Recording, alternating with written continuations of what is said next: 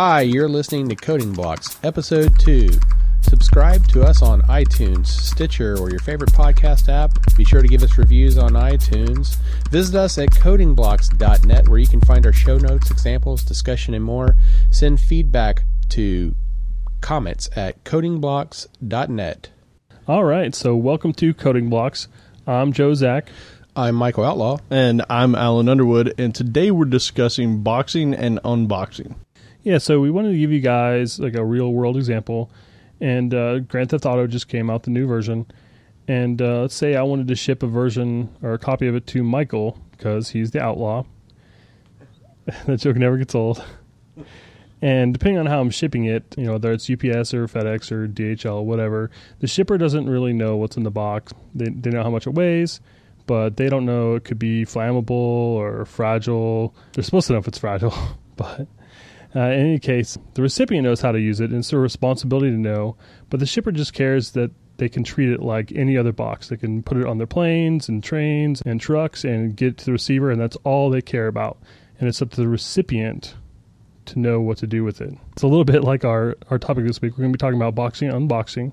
Just want to give you a little background before we get started. All right, so that leads us into the stack. And, just a real quick overview of the stack is there is a very small piece of memory, and I believe it's one megabyte by definition, of of variables within a method that actually go onto the stack.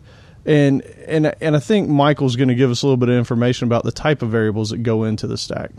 Well, yeah, okay. So we discussed that. What what are the value types, right? I mean, we, we've said that there are different types like int, decimal, char, string, etc. structures in, in enums. But what does that mean, though? Right. So value types have a fixed size, which is to say that an int 32 is always 32 bytes, whether it's negative one or 32 million. It's always 32 bytes, and the compiler knows exactly how much space to allocate for value types because the values are copied, as Alan just said. And so you can't store a reference type on the stack because you don't know how big that thing's going to be at runtime.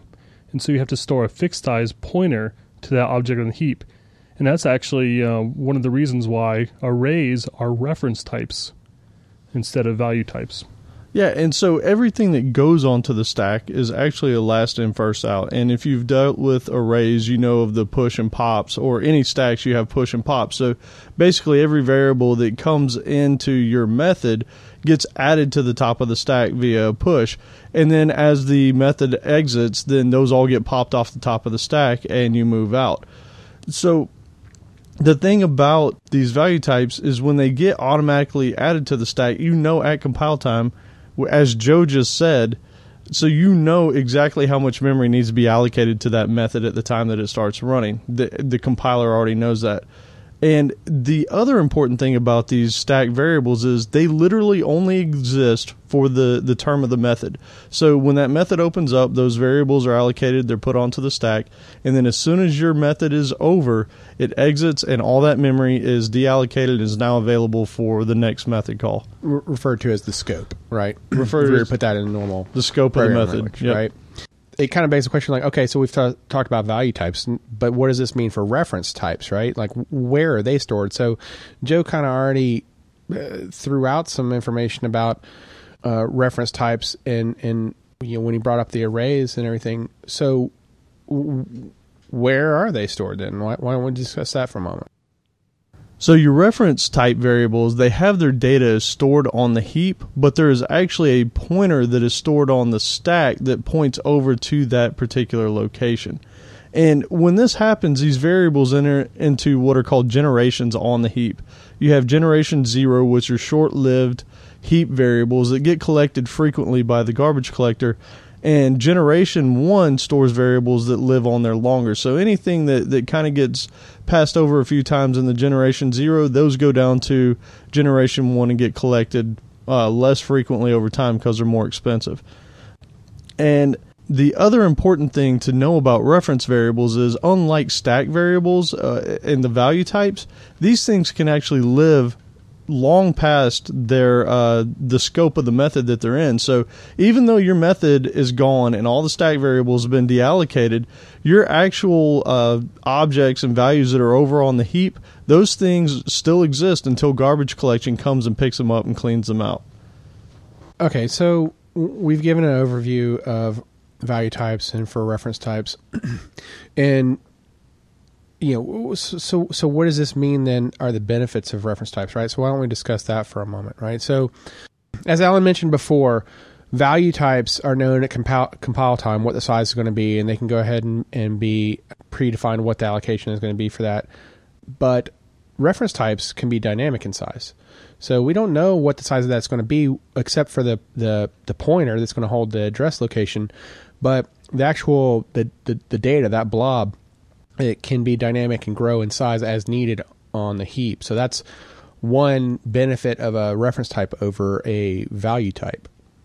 Right, and uh, that's really important because the default stack size is actually one megabyte, and it's configurable. But one megabyte is nothing compared to the gigabytes that your heap could be. And another big thing to know is you would have absolutely no such thing as object-oriented programming without the without this heap. Right, like imagine writing a word processor with only, you know, ints and date times. Right. Okay, so here's the trick question then. What about nullable types? Where does that fall? Take a guess. Reference types, value types. Yeah, we actually had to Google this one. Um, so basically, uh, your your nullable types are actually instances of a nullable struct. So they are actually value types. So I'll be honest. Like when we originally threw this one out there as a question amongst ourselves when we were just discussing, uh, you know, what we wanted to put together for the show, immediately in my mind I automatically assumed it was. A, I just pictured going back to like seed days, right? Just a, a, a void pointer kind type. Like it, it would find that at, at runtime what the type was going to be. But I pictured it was a pointer to an object uh, that was on the heap. I, I was really shocked when we learned that it was a, a nullable struct. Yeah, and it makes yeah. sense because it's way more efficient. But yeah, we I think we all kind of guessed it was going to be an object, and then. well, I think it's like one of those scenarios where maybe too often. Uh, we we can kind of like pit you know fall into a pitfall where like we'll just assume like okay well I think this is how I would implement it so that's probably how it is and then you don't bother to look into it and so it was really interesting to learn this detail when we actually did uh, dive into that one. Yeah, I think part of it is uh, when I hear the word null, I think reference type. Mm-hmm. So usually those um, not usually, but a lot of times those um, those value types have some sort of default value like int zero or boolean's false. Yeah. Okay. So we, have given a, a, basic understanding, right, as to uh, you know, the behind the scenes of, of how the memory is is dealt with here. So, Joe, can you tell us, you know, what what is this boxing and unboxing thing that that we're trying to describe here? Sure. So to put it plainly, boxing wraps a value type inside of a reference type and stores it on the heap. So if you remember, we said that values or value types are normally stored on the stack because they're fixed size and we get a lot of benefits from doing that. So boxing wraps that value type up inside a reference type. And uh, unboxing almost does the reverse. It converts one of these wrapper objects back to the value type on the stack. Okay, but wait a minute though. So it's not exactly the exact operation, right? So boxing, boxing um, is not. You, you said that that uh, the boxing puts it on, uh, puts a copy of it over there, but the unboxing operation is not the exact opposite. The unboxing operation is just simply getting an address to the value type that's contained within that uh, that that you know within that piece of memory there. Yeah, but that all really depends on which source you choose to uh, to believe because uh, Michael, I think they were using what what was it the uh, the, the the Bible? Yeah, the C sharp for CLR apparently or CLR via C sharp. Yeah, so that's where they got their information. But if you actually go to MSDN, and, and we'll have a link to both the uh, the book and this, but on MSDN it actually says that it's literally the opposite. You make a copy and and you cast it. But okay, so so there is some conflicting documentation out there, right? But you know, in our own conversations about this, though, I, am kind of guessing that the that um, in a managed code scenario, right? What the MSDN said is probably nine times out of ten going to be right. That the, the the copy operation does follow getting the address. But if we discuss an unmanaged operation, then you could kind of see where the two could be separate. Where unboxing would just simply be getting the pointer to the value type contained within, but the actual copy operation would be an optional and separate step from that, right? So, you know, it, it kind of depends, and I, I'd, I'd be kind of, I'd be really curious to see behind the scenes, like if it, you know, which which one is correct, right? Right, because right uh, now it's basically definition differences. So Also, uh, Jeffrey Richter is the man, so he gets my benefit of the doubt. is this our CLRC sharp guy? It is. All right. All right, so boxing and unboxing have a bad name in the, the blogosphere, Stack Overflow, forums, and other wretched hives of scum and villainy. And there's a reason for that. Uh, actually, there are seven reasons for that. Seven deadly. Seven deadly sins or reasons. Yeah, I kind of fell flat on that. oh, should we want to try it again? Well, I didn't. no, we're good. All right, well, we're just going. All right. So number one, boxed values take up more memory. So uh, you you want to expand upon that? Sure. So we said when you're talking about the stack, a 32-bit integer takes up 32 bits. But when we're taking that and throwing it over on the heap, we actually have to add in the size of the pointer to that object in the heap, as well as the sync block index, which is used for locking. And so that 32-bit integer plus the 32-bit pointer, or you know, could be 64 and 64 bits, and that 32-bit sync block index ends up being 92 bytes, or sorry, bits, or uh, 128. So three to four times the size. That's uh, that's pretty scary. So much for your light little integer. Right. So number two, box values require an additional read Okay, as compared to on what, the stack. Like, w- like uh, uh, define that. Sure. So uh, a value on the stack is just right there. Boom. No pointer. We know exactly the size of it. We know exactly how to read it. So 32-bit integer is just boom, these 32 bits. But once we move that value over to the heap, then we've got to fetch that box value by first getting a pointer, looking up that object on the heap, and then getting it out of there. So it, just means an additional read or double the reads. So number three, your short-lived values actually clog the heap. Yeah, and that's that is true. Like if you just keep creating a ton of reference types, they will go into generation 0 on the heap and they could potentially, you know, depending on the size of the the or the number of objects you throw on there, you absolutely could grow that or or fill up that heap pretty quickly. But also, generally speaking, a lot of things will be cleaned up fairly fast, but it is more overhead. Exactly. Also, reason number four, boxing and unboxing operations take extra time and CPU. Well, oh, you mean because they're the operation required to allocate the space for the heap and then copy the value over and then return the address, right? Exactly. All Which right. then kind of goes back into our clogging the heap example too, right? Or, or like if you were to imagine that scenario, like how much longer it would take to process. Yep. Yeah, just a little bit of extra overhead. And speaking of extra overhead, number five, casting. Casting isn't free, but it's generally considered to be in that don't worry about it category of performance hits. And it's probably the least of your concerns in any sort of you know real application. But the real problem with casting is that you get no compile time safety checks. So you need to either check ahead or be smote by invalid cast exceptions. I always worry about being smote. Smite me. So number six is implicit boxing, and this is one of the big ones. Yeah, this one's kind of cool. Um, basically, uh, an easy example is when you're doing like a string dot format, and you have value types nested in your string dot format as parameters for the string. Like you might have an integer and a date time and a string in there. And if you don't specifically specify a dot two string on each one of those, it's going to box it into an object and then get unboxed back into a string. So Right. literally, then if I had, in my curly braces zero, and then I was passing in a number. Mm-hmm. Then let's just say it wasn't even in a variable, just hard coded number one. Yep. You're It's- saying that's going to get boxed in unless I were to call a two string.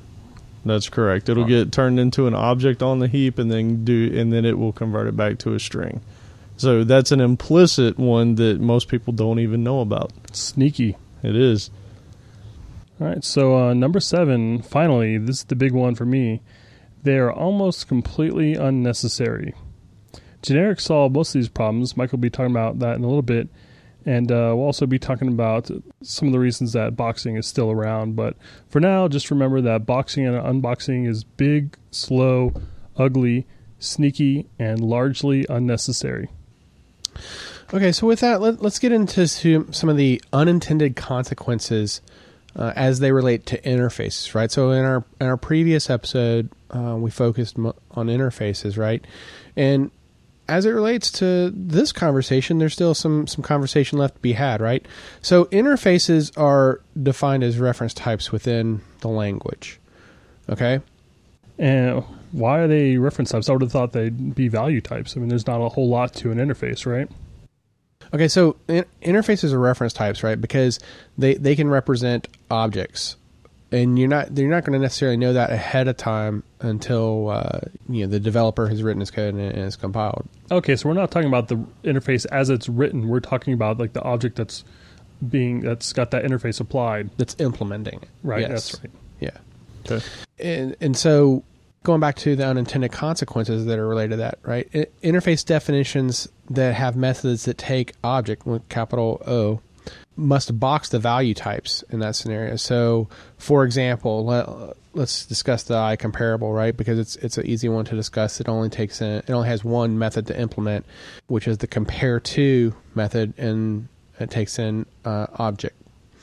Um, in that scenario, if I had a class, Uh, let's just call it my class, and and I wanted to implement I comparable compare to, and and I want I expected the users of my class, the other developers that were using my class, if I expected them, the behavior would be that they would pass in an integer, then that integer would have to be boxed every time they called that method, that compare to method. And furthermore, they might not even realize that they're calling it. And this goes back to Joe's point about them being sneaky. Because let's say that they had a list of my objects and then they called an operation like a list.sort. Mm-hmm. That's going to then, behind the scenes, call my compare to method. And every time that integer would be boxed Yep. right? Okay, so so this begs the question like how can we avoid boxing, right? And we can we can we can try to avoid boxing with generic interfaces. So, but before we get into that, it, we've mentioned generics a few times, and it it might be helpful if people actually understood what a generic was, and more specifically, a generic interface. Okay, so so a generic interface is uh, is is an interface that's defined as um, you know it takes in in t right. So you got uh, the the less than n t uh, greater than right. That that that's your interface type definition. Like when you see that, you know that it's a generic, and you're allowed to specify the type uh, that you, that your method is going to take in. That's a hard thing to, to describe in words. it's not a simple one. I wish that they, I feel like we as a developer community need to come up with a simple way to, to solve that one. So if you say that again, so it's basically class name brackets, and then your type. Yes. It's not no brack- brackets. Well, in this pairs. case, an interface, but yeah. Yeah, I, well, I was I was being more generic than that though, right? Like like if you're just looking at the, the documentation for the interface and you see I comparable less than n t greater than, then that's saying that that interface that you're looking at in the documentation is a generic version of the interface. Now, when it comes time to actually implement the interface, then that's when you're going to say something like, you know, my class uh, colon I comparable, and then within contained within the less than and greater than, you're going to say the type. So int 32 or I comparable string, right? Uh, to specify which type you're expecting th- that you're going to implement for uh, the I comparable. So just, to, I mean, real quick, I, I think we kind of glossed over what generics really are, and it's funny that they're called generics because in my mind they're more specifics than generics. Yeah, it's It- one of those things. It, it's confusing, but when when you say that you have a generic as opposed to having um, uh, something like a list of objects, or in the in the old days there was a hash table. You basically had objects. You get to define what those what those types of objects are going to be. So when you're talking about generics and you have something like a uh, a list, you actually have a list of type my class. And so when he was saying something like list bracket my class, that's basically telling you that every item that is stored in that list is going to be of type my class. And that is what a generic is. So when he's talking about the generic interfaces, that now means that you have an interface that defines the type that is going to be in that interface. so, how does that reduce boxing?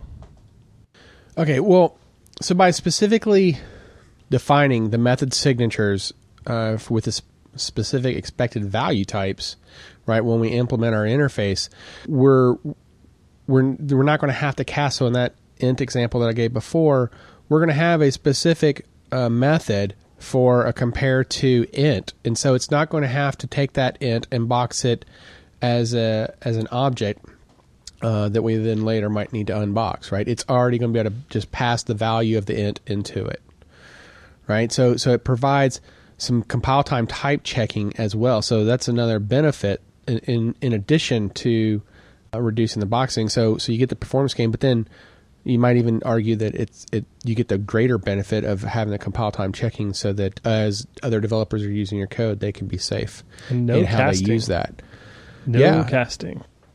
and, and yeah, so because it is the the type that's expected in the method signature, it doesn't have to box it. So on top of that, generic interfaces can be implemented for multiple types, right? So for example, uh, you know, I gave the the my generic class example. I could have an iComparable implementation of compare to for both a string or an int thirty two. Uh, Right. well, with that, I mean, do you mean that your interface is just overloading those methods? So because we're implementing the the generic iComparable, we can overload this interface method with the types that we want to allow, right? So it's overloading it, but it, it allows us to be specific as to what types we want to we want to take in so that other developers can use our code safely. So so let me give you an example, right? So let let's say that I've got I've got some class and inside that class it has some memory the set aside to store uh, an, an integer right but I want to be able to let my class be compared to other instances of itself by a by a number okay? And and I'm saying number specifically rather than integer or any other data type right? So I could implement one version of compare to that could easily take in an int 32 and then that way programmatically right if you have some code and you want to say okay well what's based off of some other data source? Maybe you want to compare you already have that int you can pass it in and that's fine. But for example if i also wanted to allow the string version of the number to be taken in maybe from the command line if i want to prompt the user for example right then i could implement a version of uh, iComparable compared to as the string type and ha- have a version that would work for that, right? And so then it's coming in as its native type and not being boxed. Right. Right for the for the int version, right. Yeah, so there's a lot of benefits there to using the generic version of the interfaces over the non-generic interfaces if you have that option. You do have to be careful though because some generic interfaces, some of the methods that you'll have to implement. that- So if the generic interface, for example, inherits from a non-generic interface, you might have to implement some interface methods that are still might include some boxing. So, but as a general rule of thumb, if you have the option to support a generic interface over a non-generic, you should go for the generic version, right? So, earlier we mentioned that boxing and unboxing is almost unnecessary, but let's discuss why there still is a need for boxing and unboxing. So yeah, I mean, if you look in the pre.NET 2.0 days, you had like you basically had no choice. You had things like array lists and hash tables, and and in those days, those only took in objects. So you were forced to box and unbox if you were using those. There was no way around it, uh, unless you did fixed size arrays, and and then that kind of killed that that purpose. Um, and then you also have when you inherit other people's code, whether it be third party code or if you just inherit a code base or you get a code base that you have to work in that has a lot of this stuff in there. I mean, unless you have the time to go in and refactor all that stuff, you're just kind of stuck with a little bit of boxing and unboxing. Also, .NET does some stuff under the covers that still uses boxing and unboxing. For example, Dynamics and Reflection both make use of these techniques. Also, anywhere that you want to take param list of both value and reference types, for example, console.writeLine or string.format, these both take param lists of objects because you can use both value types like ints and date times as well as reference types like classes and anything else with you know, toString, which is everything. So there there are some uh, some tools that we can use to detect you know if you wanted to like actually look behind the scenes and figure out what's happening right like once you compile your code. So ILDASM that comes with your installation of visual studio. There's also another utility if you want a gui interface that's a, a free open source project called ILSpy either one of these you can open up uh, or, or pass in the path to your uh, library or executable and it'll it can show you the uh, decompiled version of that, or yeah, the the intermediate language version of that, and you can see you can actually see the boxing and unboxing operations there. You can just simply search for the term, the the word box and unbox, and you can see it. Right, and that's uh, especially important because, uh, as we mentioned, boxing and unboxing is sneaky, so it's hard to tell just by looking at the code when it's happening. So, uh, speaking of being sneaky, I wanted to mention uh, a little trick we found when we were doing some research. So, uh, as we mentioned, console write line and string format both take in a string and an object's param list. So, this allows you to do stuff like um, one example we talked about um, offline was 99 bottles of beer on the wall. So you would loop through and you would, you know, console.write line out this out. You would you would have a little token in there for the number 99 in a for loop. And um, unfortunately, what ends up happening is that number, as you count down from 99 down to, to 0 or 1, ends up getting boxed that many times. But what we found is actually if you call that toString method, that you avoid the boxing. And that's because the toString method actually exists on the value type. And so you can just skip the boxing operation, pass it a string, which is what it you know needs anyway for the writing, and uh, voila, no boxing. I feel like you should point out a proper programmer would count down to zero. yeah, I wasn't sure. I couldn't remember. I, have never gotten that far down, and uh, I know balls beer on the wall. I don't think I've ever made it out of the '90s. Counting starts at zero. It's true. All right, so that kind of leads us into our section for tips of the week. So uh, this week, I, I've got just a little one that's that's you know might be helpful for any of you out there trying to debug your programs. You can actually assign labels to your breakpoints and then that way when you go in and you look at all your breakpoints you can actually see some human readable stuff by you instead of you know some file out nowhere at line 165 you can actually see hey this is the breakpoint to check this or whatever. oh, that's beautiful. Yeah it's pretty nice. I, I wasn't even aware of it. So that that's my tip of the week. All right. So my tip of the week is uh, going to be a little bit different right? So I've actually had I've actually had a few developers that, that have over the course of the years have stopped by and they'll see my workstation area and, and my my Windows layout and they think it's kind of odd. So it's like the Bat Cave. so so I actually, especially in a, you know this this is assuming a multi monitor environment, um, but within Visual Studio I, I, like to tear off the pages. Um, and and put that into another screen. So, for example, in one one monitor, I'll have like whatever primary piece of code that I'm looking at, and I'll and I'll allow it to have space to go uh, more vertical space top to bottom, and then along with the solution explorer next to it, so I can see a list of files from top to bottom.